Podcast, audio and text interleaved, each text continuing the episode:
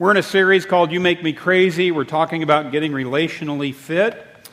Uh, you know, there can be different degrees of crazy makers that come into your life. And there can be different levels of chaos that they bring into your life. Uh, you know, sometimes crazy makers can just be irritating, kind of a nuisance, something that we have to live with or put up with in our lives.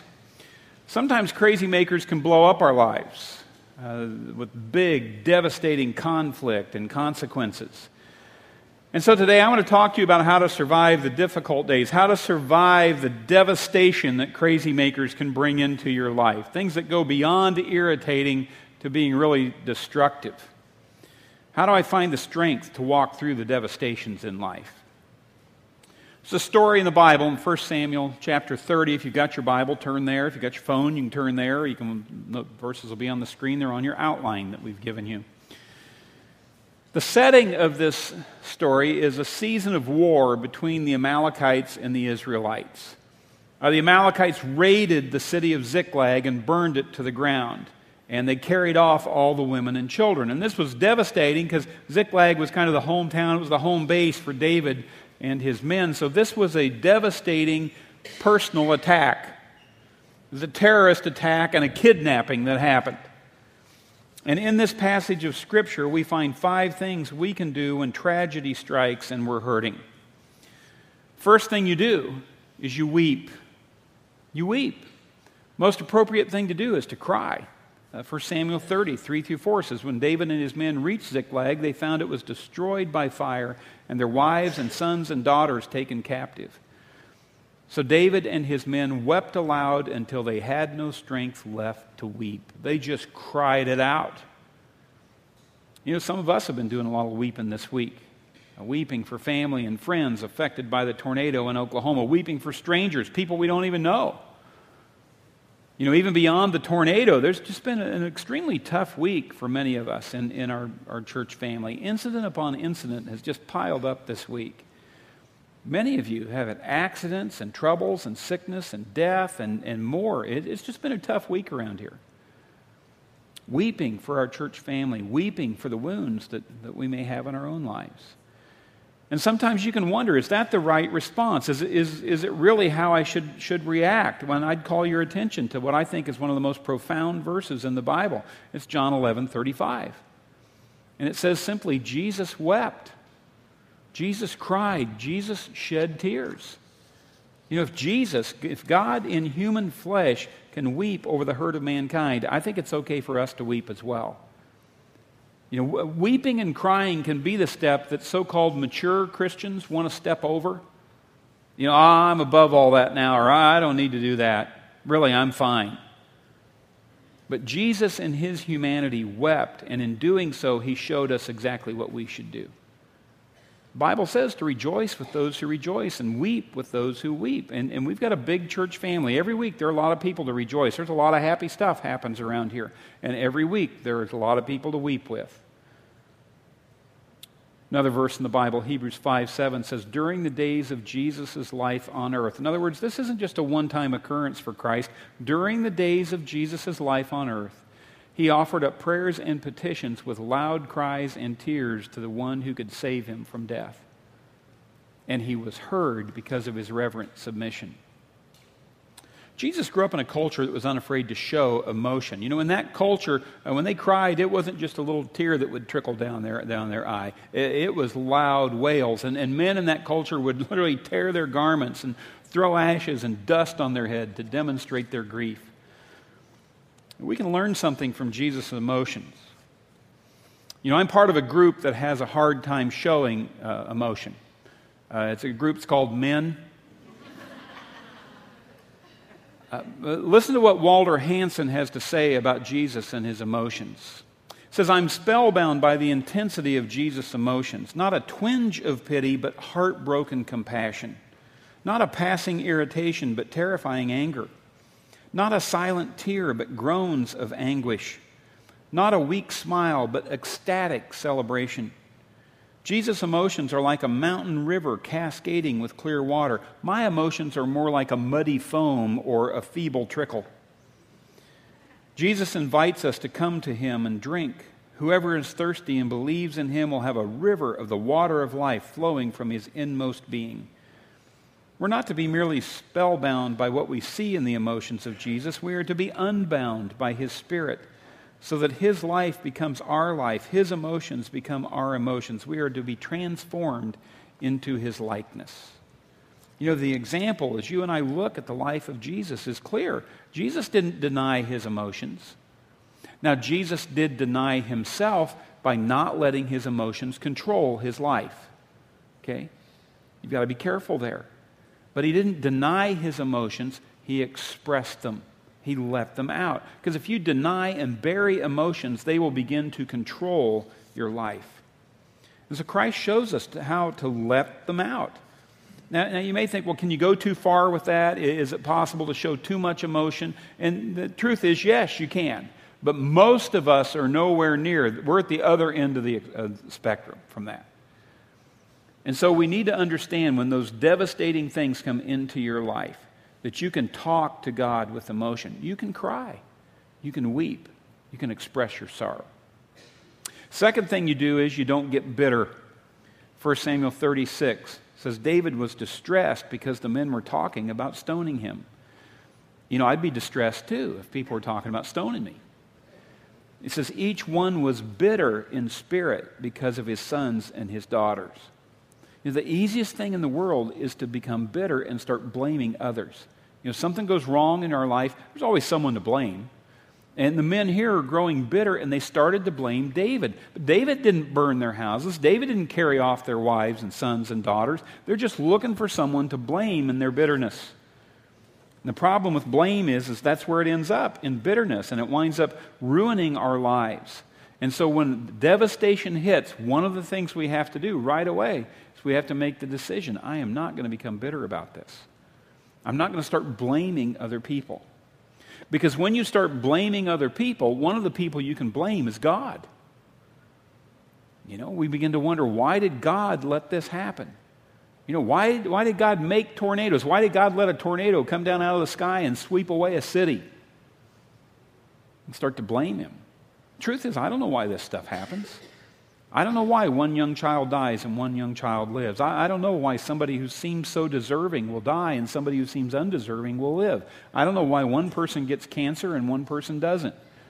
I don't know why one person gets healed of cancer and one person doesn't. Maybe when we get to heaven, God will answer all those why questions. Maybe when we get to heaven, they won't even matter. But right now, I, I'll be honest, I don't know why. But I do know that God can handle my questions. I do know that God will be with me through every circumstance of life. I do know I've got a church family who loves me and will be with me and will pray for me. I do know that God's word can give me encouragement and strength and hope, and that's what I hang on to. And so when I've been hurt, it can so easily turn into unforgiveness towards someone because they were involved in the hurt. Maybe they caused the hurt. And unforgiveness becomes the easiest road to go down because they were wrong and because my hurt is real. But if you let unforgiveness grow in your life, bitterness will grow right alongside of it, and bitterness will harden your heart. And there will be an anger that percolates underneath the surface, or there will be an apathy and a cynicism that will set in about life. You know, bitterness often shows up with just a I don't care attitude about life. You ever see somebody who just doesn't seem to care about life? That's bitterness taking root from a wound that they have in their life that they've never dealt with. But forgiveness, understand, forgiveness does not mean that what they did was right. It doesn't mean it didn't hurt. It doesn't mean it doesn't matter. No, it matters. It hurt. Forgiveness is simply saying, I'm going to let God settle the score. I'm going to let God be the one who judges on this. I'm not going to keep judging them in my heart because that's going to build a bitterness in my life. So I'm going to let God judge that offense in the way that only he can. And so I let it go. What do you do when everything falls apart in life? Well, first you weep, and then you choose not to get bitter. Third thing David teaches us to do. You encourage yourself in God. First Samuel thirty-six says David encouraged himself in the Lord his God. He made the decision to look away from the discouraging circumstances and look to the Lord who would encourage him. You know, he didn't encourage himself in the circumstances. The circumstances were bad. And no, he looked to the Lord his God, and that's where he found his encouragement. How do you do that? Well, you need to make two choices. And, and fortunately, you've made one of the choices already. You've made the decision to be with God's people. That's one of the choices that you need to make. You need to choose to get around people who are looking for encouragement from God. Hebrews three thirteen, encourage each other day after day as long as it's still called today, lest any of you be hardened by the deceitfulness of sin. You know, when bitterness and blame begins to set into your life, that's sin. That's sin. And the encouragement of others keeps my heart from being hardened. Encouragement keeps sin from deceiving me. Encouragement keeps me from going down the wrong path. That's the power of the choice that comes when we decide we're going to be together as God's family. Now, I understand everybody you meet, not even every follower of Jesus, is going to be a perfect encourager uh, every time you meet them. I mean, sometimes they're going to be more discouraged than you are. Sometimes you're going to reach out to somebody and find out that, you know, they're sinking farther than you are. Well, what do you do when that happens? Well, then together you go and look for encouragement. You know, together you look, well, who's somebody who's smiling? And you find somebody that can be an encouragement to you. So you get together with God's people. Uh, David encouraged himself in the Lord. He got around God's people, and then he got a word from God. He went to the priest and got a word from God. He said, what does God have to say about this? What, what is God's direction on this? You look in God's word for direction.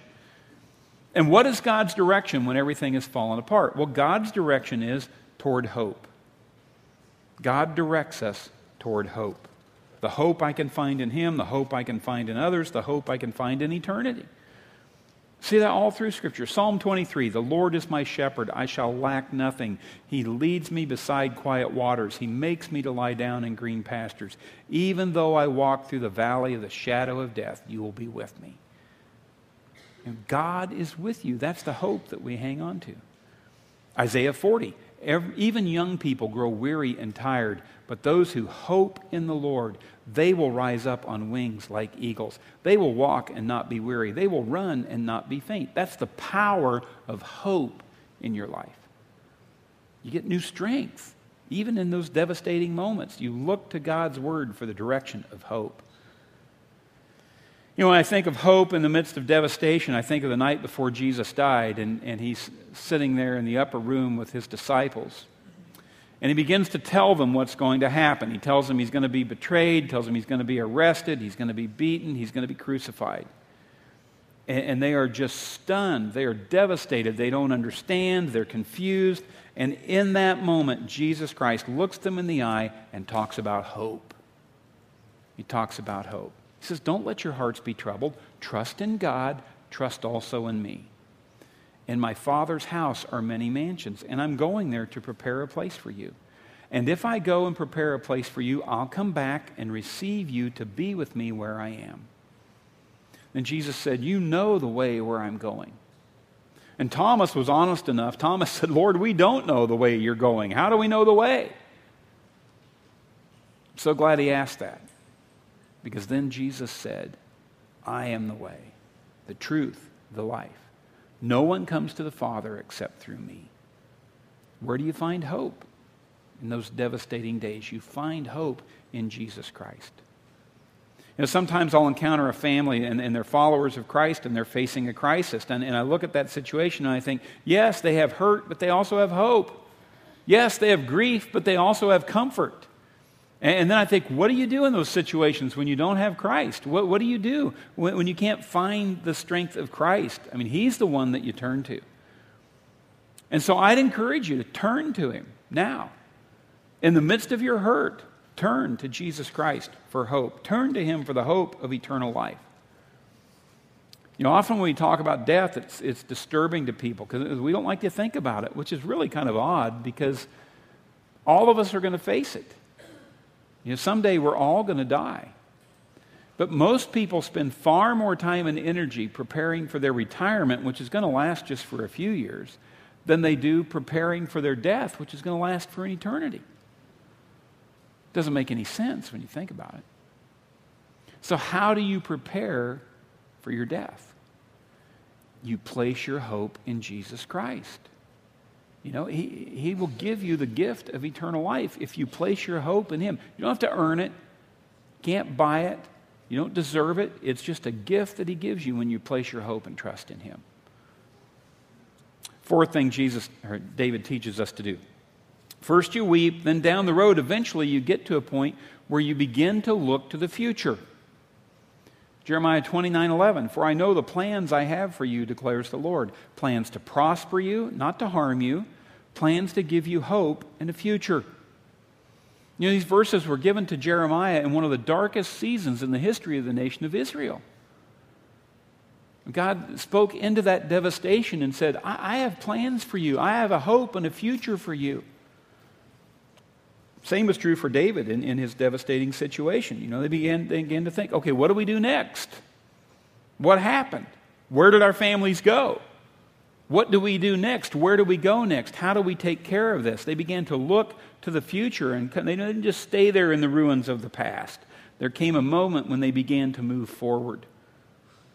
You know, how do you look to the future in the midst of tough times? Well, you've got to find a way to live above and beyond your circumstances. You know, you can't live just in the ups and downs of circumstances. You know, the truth is, at any point in time, in, in, in my life and in your life, there are two types of circumstances going on. Any point in time, there's good circumstances and there's bad circumstances. And, and I don't know how it seems to you, but to me, the good circumstances don't seem to last long enough. And the bad circumstances, they just seem to stick around forever. You know, so if I put my hope in the circumstances, it's not going to be enough because the good ones don't last and the bad ones just keep coming. So I've got to find something above the circumstances. I've got to find something outside the circumstances that I can trust in. What's outside of the circumstances? Well, outside of the circumstances is the fact that Jesus Christ broke into history to give me a future. Jesus Christ broke into history to give you a future. And because of the cross, you don't have to live as a victim of your circumstances. You can live looking to the future. Fifth thing we learn is you attack evil. First Samuel thirty seventeen, David fought them from dusk until evening of the next day. He went out and attacked uh, the ones who'd taken their families. He attacked evil. Number one principle for defeating evil in our lives is to attack evil. Now, it's often not what we feel like doing. When, when evil comes in, uh, you know, we often want to retreat. We, we want to say, is there some place I can run to where evil will never touch me or my family again? But there is no such place in this world. There isn't. And I can try to run from evil and I can try to hide from it. But hiding out is not what the Bible teaches us to do. Hiding out is not where the victory is found. Hiding out is not where the hope is found. Hiding out is not where the strength is found. The victory, the strength, and the hope are found by moving against the evil. Now, one of the ways evil shows up in our lives is it shows up uh, on the inside of us in, in what I call inner accusations. You know, those are those voices that we just hear speaking into our... You guys hear voices, don't you? Those voices that we hear speaking into our life, just the negative ones that put you down. Oh, you can't be a person of God. You're not worthy of this. You don't have that kind of faith. You don't have that kind of trust. You can't break free from your hurts, habits, and hang-ups. You can't overcome your sin. You're not worthy. You're weak. You know, one of Satan's names in the Bible is he's called the accuser. And Jesus wants us to overcome the accuser and his false accusations. You know, Satan says, you're weak, wounded, and worthless. Jesus Christ says just the opposite. You know, you don't have to be weak. You can have Christ's strength. You, you don't have to live wounded. Christ can heal you. You're not worthless. Jesus Christ died for you. It says just the opposite. But you have to attack the evil that comes into our minds. Instead of arguing with yourself about those inner thoughts, here, here's how you fight the battle of inner accusation. You just close your eyes and you picture Jesus Christ on the cross. You picture Christ and what he did for you on the cross. You don't argue on the basis of your worth or who you are. You argue on the basis of what Christ has done for you. And that settles that argument. Because the cross of Christ is a place where evil was defeated. You know, often we think of the cross as where Christ was defeated, and we think of the resurrection as the place of victory. But the Bible tells us that the resurrection was proof that the victory was won on the cross. You look to the cross as the place of victory over evil. It's at the cross where Satan lost and Jesus won. Colossians two fifteen, God took away Satan's power to accuse you of sin. You know, you hear those accusations? God took away Satan's power to accuse you of sin, and God openly displayed to the whole world Christ's triumph at the cross, where your sins were all taken away. So you face those inner thoughts of inadequacy before God, just close your mind, picture the cross of Christ, because that's where God openly displayed his love for you. He openly triumphed over those false accusations. That's the way you attack the inner evil. Now, how do you attack the outer evil? The circumstances, the confrontations, the conflict, the criticisms, the, the times when, when, when life just falls apart. When that happens, you begin to picture yourself as someone who has been rescued by Christ. You picture the rescue of Jesus. Second Timothy four eighteen, the Lord will rescue me from every evil attack, and he will bring me safely to his heavenly kingdom. To him be the glory forever and ever. Amen.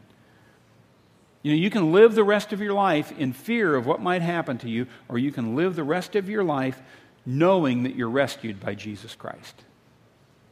Galatians one four, he gave himself for our sins to rescue us from the present evil age. You know, these verses don't pull any punches about the evil world that we live in. It says every evil attack, this present evil age. The truth is we're faced with evil all around us every day. That's just the truth of it. But the Bible also talks about the greatest rescue operation ever completed. Jesus Christ came down from heaven to earth to throw you a lifeline, and you need to grab onto that lifeline for all you're worth. Another way to attack evil is found in Romans twelve twenty-one. It says, do not be overcome by evil, but overcome evil with good.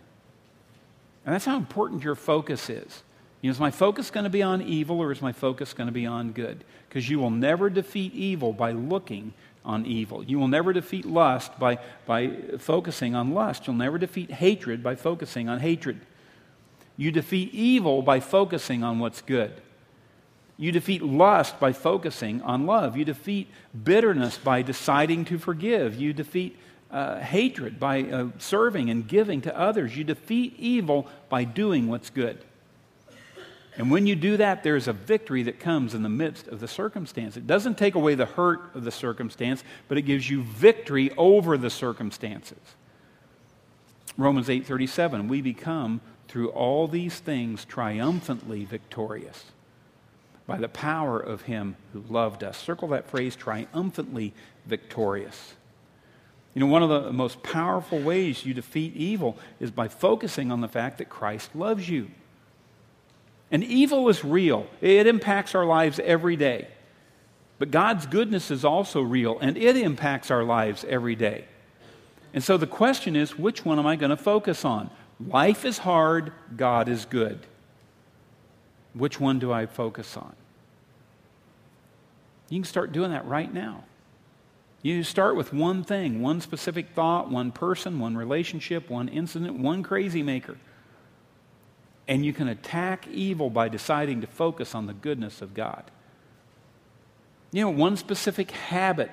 You know, maybe you've got a bad habit. Maybe you've got an evil habit in your life. A habit that's been tearing you down. It's been tearing down the other people in your life. How do you turn from a bad habit and begin one specific good habit? Well, you just, uh, you know, you stop fighting the bad habit and you start feeding the good one. You know, maybe it means going to Celebrate Recovery on Wednesday nights. Every Wednesday night, six thirty, we've got Celebrate Recovery here. Maybe that's a new good habit that you need to start. Maybe it means I pick up God's Word, and, and every day I read three or five or eight verses. I just feed my soul every day from God's Word. Maybe it means I pick up the phone. I call a Christian friend and just say, you know, I, I want to encourage you in your life, and I need you to encourage me in mine, and so let's just establish some, we can be encouragement partners with one another. And you just make that habit of calling them every day. You know, that habit to call a friend, that habit of picking up God's Word, that habit of going to Celebrate Recovery, that can change the direction of your life. One good habit can change the direction of your life. You know, maybe in one specific problem uh, this, this week, you need to think, how can I begin to rejoice even in this problem? How can I focus on the good that God is bringing into my life as a result of this problem? I mean, they meant it for evil, but God can mean it for good. Doesn't mean it wasn't evil. It just means God is greater than the evil. And God can work through those problems in our life to make us a person of character, a person of faith, to increase our patience, to build in hope, to make us better than the evil that we've encountered. Yeah, the problem's bad. The problem may be evil. The Bible's clear. Evil exists and it's real. But God is greater than those problems. And so I got to choose, which one am I going to look at? Life is hard, God is good. What's going to be my focus? And then you need to remember that God will never give up on you. God's love, God's grace, God's strength, God's hope. He never gives up. I, I love these verses at the end of Romans eight. It says, can anything ever separate us from Christ's love? Does it mean he no longer loves us if we have trouble or calamity or are persecuted or hungry or destitute or in danger or threatened with death? No. Despite all these things, overwhelming victory is ours through Christ who loved us. And I'm convinced that nothing can ever separate us from God's love. Neither death nor life, neither angels nor demons, neither our fears for today nor our worries about tomorrow. Not even the powers of hell can separate us from God's love. No power in the sky above or in the earth below. No tornado, no earthquake. Indeed, nothing in all creation will ever be able to separate us from the love of God, which is in Jesus Christ our Lord. That's the hope we hang on to. Let's pray together. Father, we just come to you today. We pray for your hope and your strength and your goodness to be revealed in our lives. God, we, we pray with confidence because you have promised. You have promised to deliver. We have seen at the cross that you love us. See it in our daily lives. So God, help us to lean on it. And then I'd invite you just to pray quietly in your own heart and mind, to just say, Father, when, when the tough times hit, I want to be the kind of person who comes to you and shares my hurt with you, just like Jesus did. I want to be the kind of person who doesn't grow bitter and, and blame others. And I, I want to avoid unforgiveness. Instead, I want to look to you. I want to be the kind of person who's encouraged in you and through your people and through your word. I want to be, again, be the kind of person who can begin to look to the future, the future, the hope, the plan that you have for me. And God, I want to be the kind of person who attacks evil because you're greater than any evil that will come into my life. And so I, I don't have the strength to do it. I pray for your strength to do it. God, help me to overcome evil with good. We thank you for that hope. In Jesus' name. Amen.